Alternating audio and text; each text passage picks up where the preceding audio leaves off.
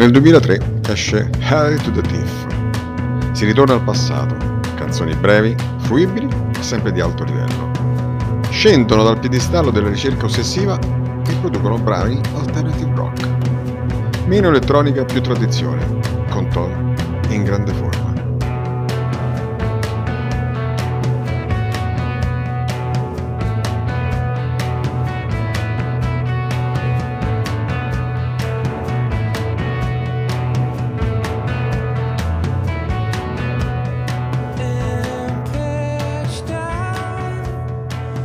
Già dal titolo i Radiohead prendono posizione contro il sistema.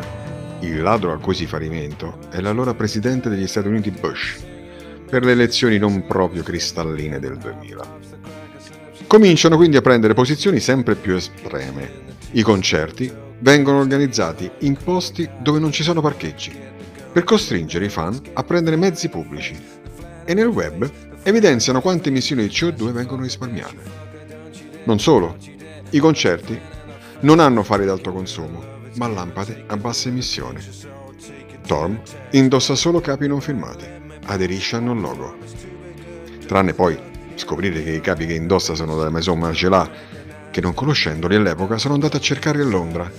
Visti i prezzi ho detto grazie e sono uscito.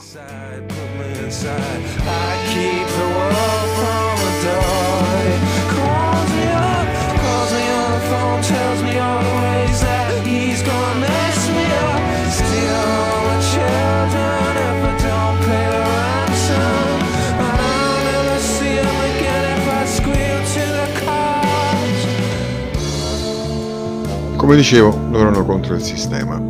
E il sistema viene ulteriormente combattuto nel 2007. Sul sito dei Radiohead, e i social ancora erano agli inizi, compare la notizia che di lì a poco potrai scaricare l'album pagando quello che vuoi. Può sembrare strano ora, ma all'epoca Napster, Torrent ed Emule facevano lo stesso. La pirateria era lo standard dell'epoca e ogni hard disk di ogni PC aveva musica scaricata di ogni tipo, con altrettanti porno naturalmente.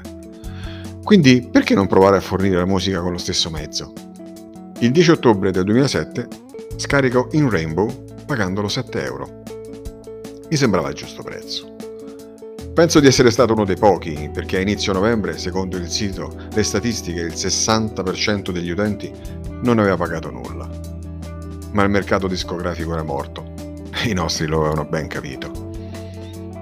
In Rainbow lo definirei come il disco della cantina.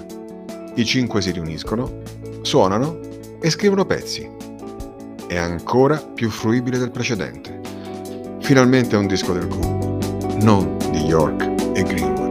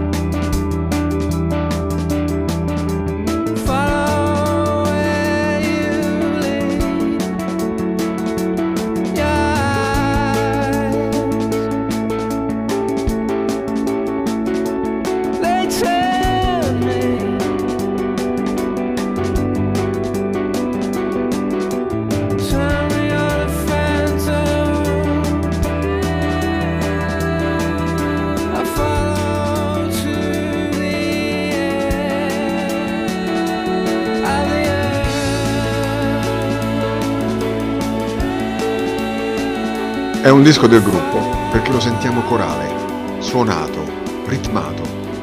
Infatti c'è tanta batteria in questo disco, quella tradizionale, non elettronica. La sentiamo in 15 Steps,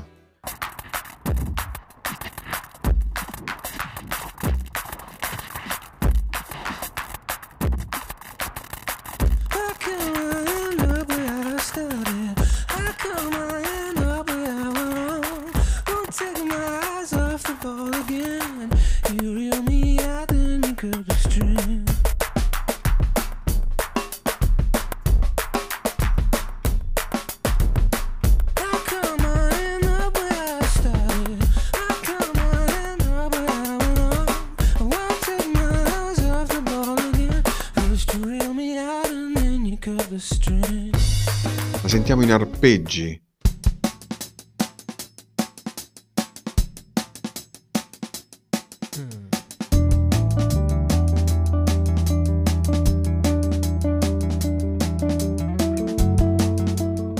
magistrale controtempo la sentiamo soprattutto in videotape.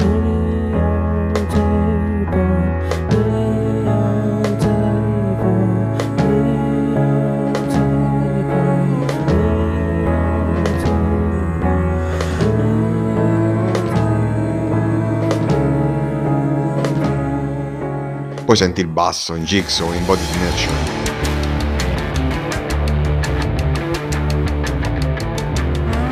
In cantina ognuno metterà del suo, finalmente la band a suonare. Anche se il pezzo più toccante, Nude, è opera di Greenwood, che nel frattempo è diventato compositore per la BBC Orchestra e nel pezzo si sente molto l'arrangiamento sinfonico.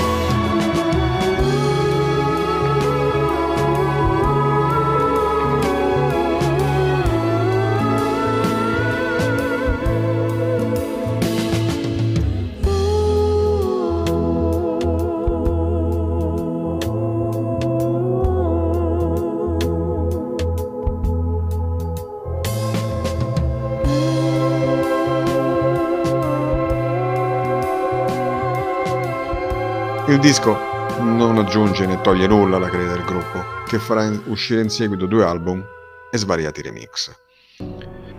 Ma la cosa più curiosa, prima dell'uscita dell'ultimo album da studio, A Moonshed Pool, che in realtà è un disco di ricicli dei dischi precedenti e di qualche inedito, è il singolo uscito a Natale del 2015, Spectre. Ma guarda, mi dico, come il film di James Bond, quello appena uscito. Poi leggo vari articoli e comunicati stampa e con stupore apprendo che in realtà i Radiohead furono contattati per comporre il brano dei titoli di testa. E ovviamente il brano che hanno composto ha la solita mancanza di immediatezza. Ma quando mai al primo ascolto gli ultimi Radiohead hanno fatto presa? E poi, tra l'altro, Spectre è un brano dark e lo si capisce anche dai titoli di testa del film. Quindi i geni del marketing pensano che non è il caso di mettere questo brano e quindi in fase di montaggio decidono di cambiare il pezzo e mettere un brano molto più easy.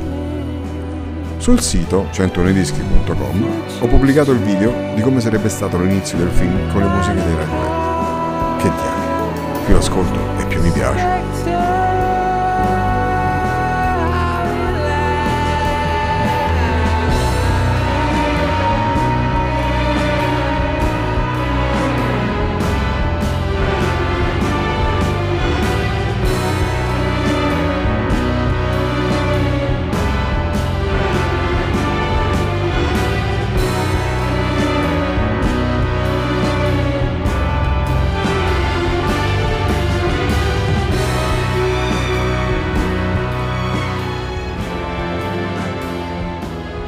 Principali attori del gruppo continueranno le carriere soliste, Greenwood scrive colonne sonore e York scriverà anche lui una colonna sonora, ma soprattutto un gran bel disco, con annesso video di 20 minuti, fruibile su Netflix.